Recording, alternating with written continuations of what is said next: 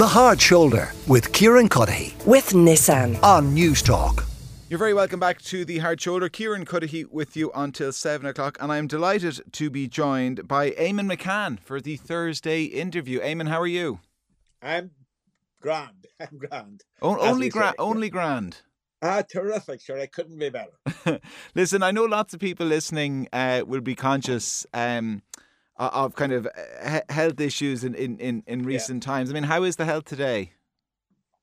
I well, the, the health's fine. I mean, the health's fine most days. In fact, my health's fine all the time, except that I, I, I keep falling down. I've got a thing called ataxia, which is uh, uh, it's it's spelt as it sounds, and you can look it up. You know what it's. Uh, it means that I'm very unsteady on my feet. If I walk up the street, people will think I'm drunk, uh, and that doesn't matter too much. But uh, um, okay, I get very tired very easily, and um, as I say, sometimes without any preliminaries or any way to predict it. I simply lose my balance altogether and fall down sometimes, and I'm down for about 15 minutes. But apart from that, when I wake up, I'm absolutely grand as I am at the minute, and as I hope you can hear. No, yeah, listen, you absolutely sound you sound hale and hearty. Um, so, yeah. I mean, is it a thing it, like if you're sitting down at home at a desk, in the sofa, on a seat, at the kitchen table, whatever, it's absolutely fine. It's only the kind of movement and being up and about. Is that it? It is. I mean, that's the main problem. Uh, uh, I wouldn't say sort of that. I, it also means, for example, if I'm sitting down for a long time, I then find it difficult uh, to get up if I'm sitting down for more than half an hour, say. And there are times, I'm giving you all this intimate detail, but I, mm-hmm. I don't mind actually. Uh, I, if I get up in the morning and just swing my legs sort of off the bed and onto the floor, there are times then when I can't stand up, or if I try to stand up, uh, I mean, I'll fall, and that can last for, oh, an hour or something like that, or maybe more, uh, which makes it very difficult at times for me to plan. You know, I, I know how, from day to day and from hour to hour, I'm not quite sure how I'm going to be, but most of the time, I'm pretty good. Uh, have you have you found that you know debilitating the the inability to to cover so much ground, if we put it that way? Well, to be honest, I find it depressing. Uh, I'm used to battering about the town, and I you know, and always being on the go for many, many years. That's the way uh, I've been, and I do find it frustrating. And as I say, the worst thing that uh, uh, involved in all this is it makes me very depressed at times because I just can't do things that I was able to do without thinking uh, just a few months ago, or say, uh, uh, yeah, mm. about a hmm. year, until about a year or a year and a half ago. this didn't occur to me, and then I had these number of little episodes, and I've done all sorts of tests. I must say the uh, the National Health Service up here has been absolutely terrific. I uh, always praised them sort of as a matter of principle, but now that I'm in and out of consultants and brain scans and body scans and you know bone density scans and all the rest of it, they mm. can't do enough for me. And I think I'm costing the NHS a fortune. um, well, uh, when when when you say you find it depressing, do you mean that in the truest sense of the word? I do. I do indeed. I miss doing the things that I used to do. And, uh, you know, I was at the launch of an election campaign this morning and uh, I found that terrifically sort of frustrating just because really what I want to do is to jump up and start sprouting. so I know uh, and uh, I can't do that. I certainly can't jump up uh, uh, anymore. And the times and as I say, it's an episodic thing, it's an unpredictable thing. Mm. But then mm. there are times and it's very difficult for me to operate at all. The, the, like ataxia, as far as I know, I you, you can manage it as as well as you can, but there's no turning back the clock. I understand. Is there? Oh no, there's no. It's it's, it's not an illness. It's um, it's a condition. Yeah. And uh, I I know, and it won't get any better. It might. You never know. What it consists of is a I only know these things because I've uh, got it, and consultants tell me when I ask mm. them. It's actually caused by some of the brain cells in your cerebellum, cerebellum, if I pronounce that correctly, which is a sort of bit on the front of your forehead there, and uh, some of the brain cells, some of the cells in it die and you can't really inject any more into it. No. I like to think, and it's my sort of impression of myself, that it hasn't had any effect on me intellectually, but it certainly has that effect on me uh, uh, physically. And then because it has that effect physically, it has an effect on my mood.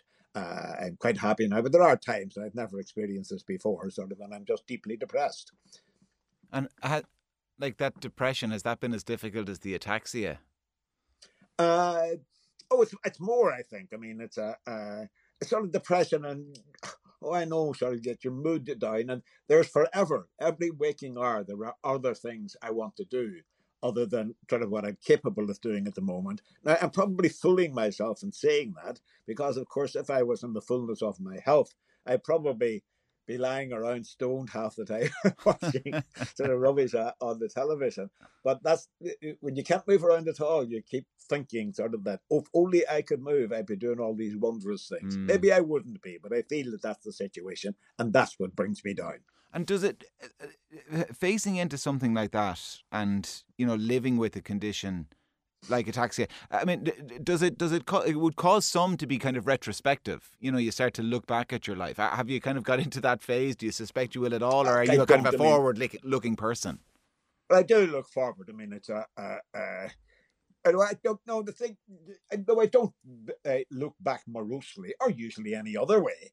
You know, uh, uh, I think I'm a person of the moment, and uh, uh, if I look back and at the times, I mean, before the onset, uh, of the ataxia. Of course, of course, uh, I look back, and sometimes I forget that I haven't done it. I agreed to do things before I, with people, and then I put the phone down and think, oh, wait a minute, I, I can't do that. I can't walk in. For example, I can't walk into town, which is only, you know, uh, six or seven minutes away, sort of, if you walk at a sprightly pace, which I used to do.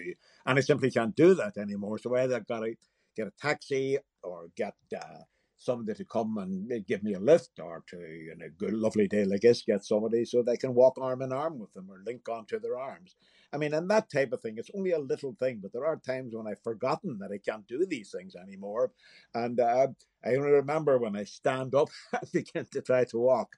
And uh, that's upsetting is putting it too strongly because, as I say, I mean, I've a lot to do and a lot to you know it's a, a, a lot to think about and uh, uh, so I'm, I'm I'm I am looking forward I look forward and uh, uh, looking back makes me more depressed than looking forward.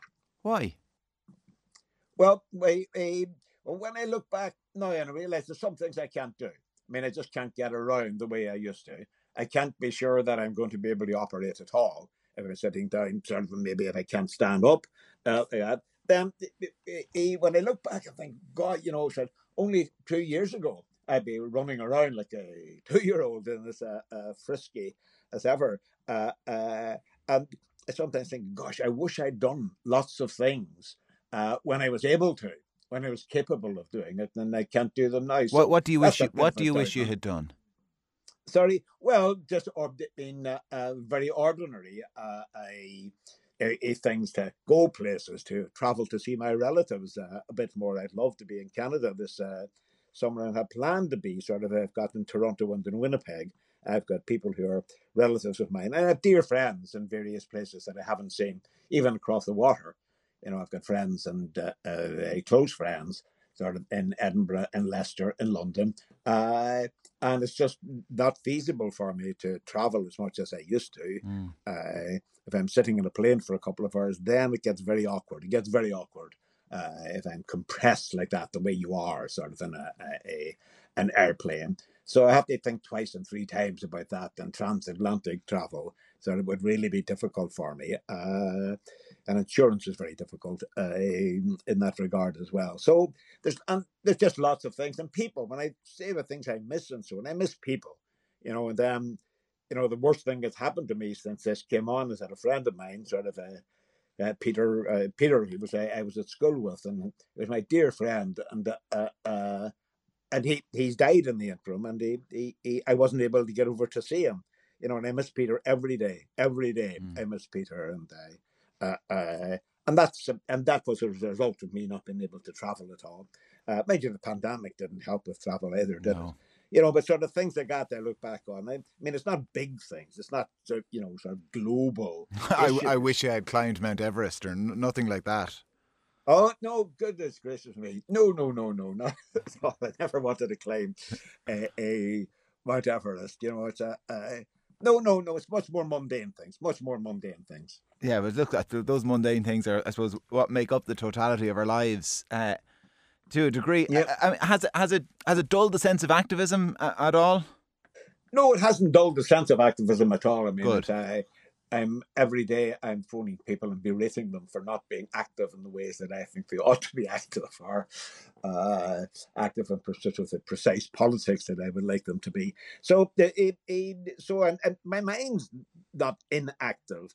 You know, it's just that a lot of the times I have to get other people to do the things that I would love to do myself. And of course, it's my conviction, probably wrong, my conviction, of course, that they're not doing it right, that they're not doing it as well as I would have done it, and so forth. I'm thinking mainly about politics and campaigning. I mean, I was deeply involved, you know, in the campaign to bring Real, to bring sort of the reopen sort of Real and Derry and on into Donegal and so on. And for more than 20 years, I've been campaigning about that. And for, for the most part, I can't do that anymore. I can't be going down and speaking to, at meetings in Donegal trying to raise awareness and sort of raise the desire to extend, you know, the rail line into Donegal, sort of, and to rebuild a sort of rail line to Dublin. I would love to have that people could get on a train in Derry and three hours later, three hours later, or two and a half hours later, even. Yeah. The technology, technology exists to do that, to be in Dublin. And then the train. The only trains are the most civilized way, the, the most civilized and fastest and safest means of mass transportation that we've ever known. Uh, uh, and uh, it's sadly underdeveloped in Ireland. And we need, there are little campaigns here and there, but what I was involved in for a long time was trying to link up campaigns sort of in the north and the south, right down the west coast. It, it should be possible. Yeah. To get a train in Cork, for example. Yeah. There should be a necklace of rail all around Ireland so that people uh, uh, could travel and it's good for the environment and so forth. That's just one little thing, sort of that I mean, and somebody else has taken over the role that I play, so it isn't that it's not being done anymore. But uh, I would love to do it myself rather Yeah. than try to chivvy and encourage people uh, to do it sort of uh, the same thing on my behalf, as it were.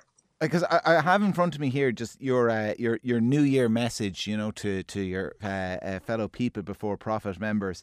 Uh, the past year has seemed overcast with gloom, but there is much as much brightness as dark on the horizon up ahead, and everywhere that there is oppression, there are people fighting back. I mean, we're we're oh, what are we? Uh, we're a, third of the way through uh, that new year. Um, is there still as much brightness on the horizon? Oh, absolutely, absolutely. I mean, and I think we're seeing it particularly among young people. And I look to them entirely.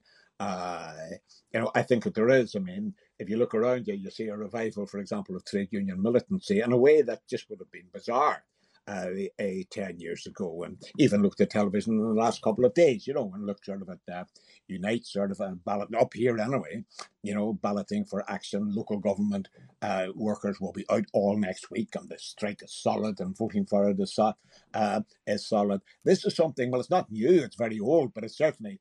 I think about 10 years ago, 12 years ago, people were saying, you know, trade unionism is dead. Mm. You know, there's just no, none of that class militancy around anymore. Well, there's plenty of it around now. There, well, there particularly is in the north that I'm most um, acquainted with. I see that as very important. The women's movement, I think, as uh, as has been the most exciting thing. The campaign in the south for their uh, uh, uh, you know abortion rights. I think is much the most uplifting thing that I've been involved in for many years. I mean, that was what three years ago, four years ago. You know, and I spent some time in Donegal, which is just two miles from where I'm sitting now. You know, and uh, if I was to ask, in all the years I've been active in various campaigns, what was the best? I think, well, there was the campaign against the arms trade, was a big thing with me, and we have big successes there. But that campaign for women's rights in the South, I mean, I remember can- canvassing in a village in uh, Donegal. I think it might have been Carndonagh or Clonmany, whatever. And I remember going into this housing estate with a group of canvassers and looking around me and realizing that not only was I the only man among them, I was the only person over 30. As young women were carrying it, and they're brilliant and unafraid. You know, and uh, I, I, I think that we should invest our hopes for the future in the young women of Ireland. And I think I found that very uh, uh, heartening and also revelatory.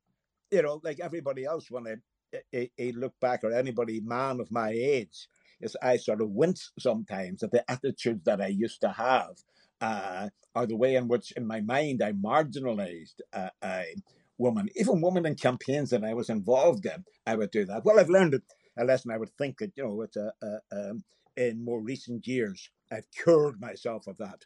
You know, and uh, uh, a And you know, it, if I follow anybody, I tell you, I tell you something that struck me Yeah. quite recently when somebody asked me, uh, "Well, who's going to lead this revolution that you're talking about?" And it just occurred to me, the revolution is going to be led by 27-year-old lesbians. They are the people who are going to carry us into the future, and that's new to me, and it excites me, and I love it, and uh, uh, I take heart from that. And what, what, what, like, what do you think has reignited that that interest in in you know m- militant union activity, as you describe it? Well, I think that people have just been uh, pushed too far, and uh, and you know we've got if you look at a graph sort of of where we've been, and across all these islands, you know it differs from place to place, of Yeah. course. You know, uh, uh, uh, of upturns and downturns, and times of great optimism and times of great uh, a, de- a, a depression. I think over the past few years we've had a combination sort of of a generation of young people who are just not prepared to take it anymore, and at the same time I think a political establishment, I think this is true uh, north and south, are really deeply conservative people. And I would apply that, I mean, in the north to nationalists and unionists. I mean, uh, them all conservative. Uh, uh, and I think that there's people, what's most exciting is that the most militant people I know in the north are not orange or green. You know, they've gone beyond orange and green. Yeah. They're neither orange nor green, but they're up for a fight. You know, now we'll have to see, sort of, time will tell sort of whether this expresses itself in conventional political ways, whether it will generate the growth of new moods and perhaps new parties or increase the relevance and the vibrancy of existing parties. I mean, I can't foretell the future, but I look around me, you know, and I uh, uh, and I feel sort of. I feel the excitement that I felt in the 1960s, and that's a long, long time ago. Mm. There's something brewing, there's something trembling to be born in Ireland, North and South. Now, of course, it could be crushed out. It could be that's what usually uh, happens, but not necessarily. Not necessarily. Sort of, and uh, I'm optimistic about the future.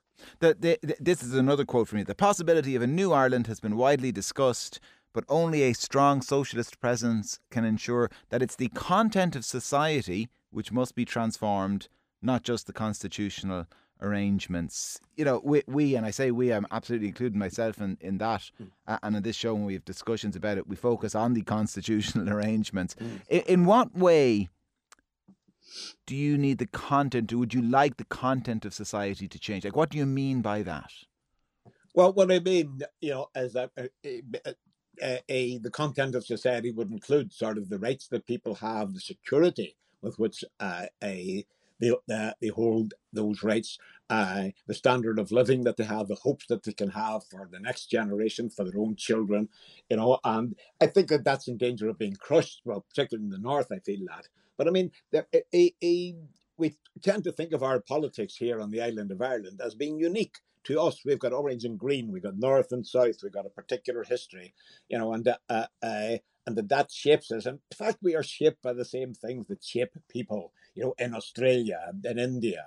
You know, uh, I, I thought if, the, the, the, the things that I cheered me up and made me optimistic was a little bit of film I saw a few months ago and was in Lebanon, uh, in Tripoli in Lebanon, a huge crowd out protesting. You know, like I mean, like two hundred thousand people uh, in the center of Tripoli, and what they were shouting was all of them, all of them, all of them.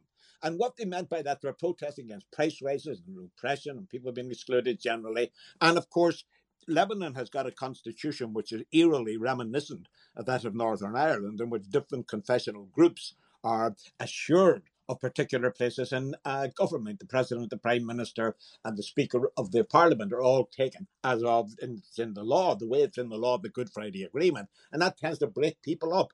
So they're a, a and a, a, suddenly a wave comes along. Know, people are, you know, and there's a lot of violence being involved in communal and sectarian fighting in Lebanon. And I'm not saying that's solved, it isn't solved. But if you ask yourself, could there possibly be an answer to this with all that hatred and all that division? You know, when I've been in Tripoli, I know what I'm talk, uh, uh, talking about in this. Could it ever be transcended? And yes, I saw it. I saw it on the news. I saw people there, and they explained that when they said all of them, what they meant was that the leaders of all three communities had let the people down, had let the country down. Well, listen, I think despite the talk of he- health problems at the start, I think uh, people listening will have found it uh, an empowering message, Eamonn, especially 27 year old lesbians.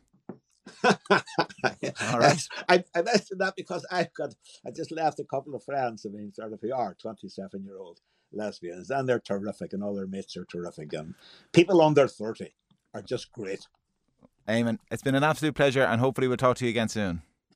Okay, thanks for having me. Thanks very much. Eamonn McCann, my guest this week in the Thursday interview. That's our lot for today's edition of The Hard Shoulder. My thanks to Alex Russo and Roisin Davis and Dara Faulkner, who are on research, uh, Ronan Coveney, uh, our producer, and Mark Simpson was our editor. Michael Quilligan and Peter Malloy were on sound. Off the ball, they're up next, and I'll be back tomorrow from four. Have a good one, folks. The Hard Shoulder with Kieran Cuddihy. With Nissan. Weekdays from 4 on Newstalk.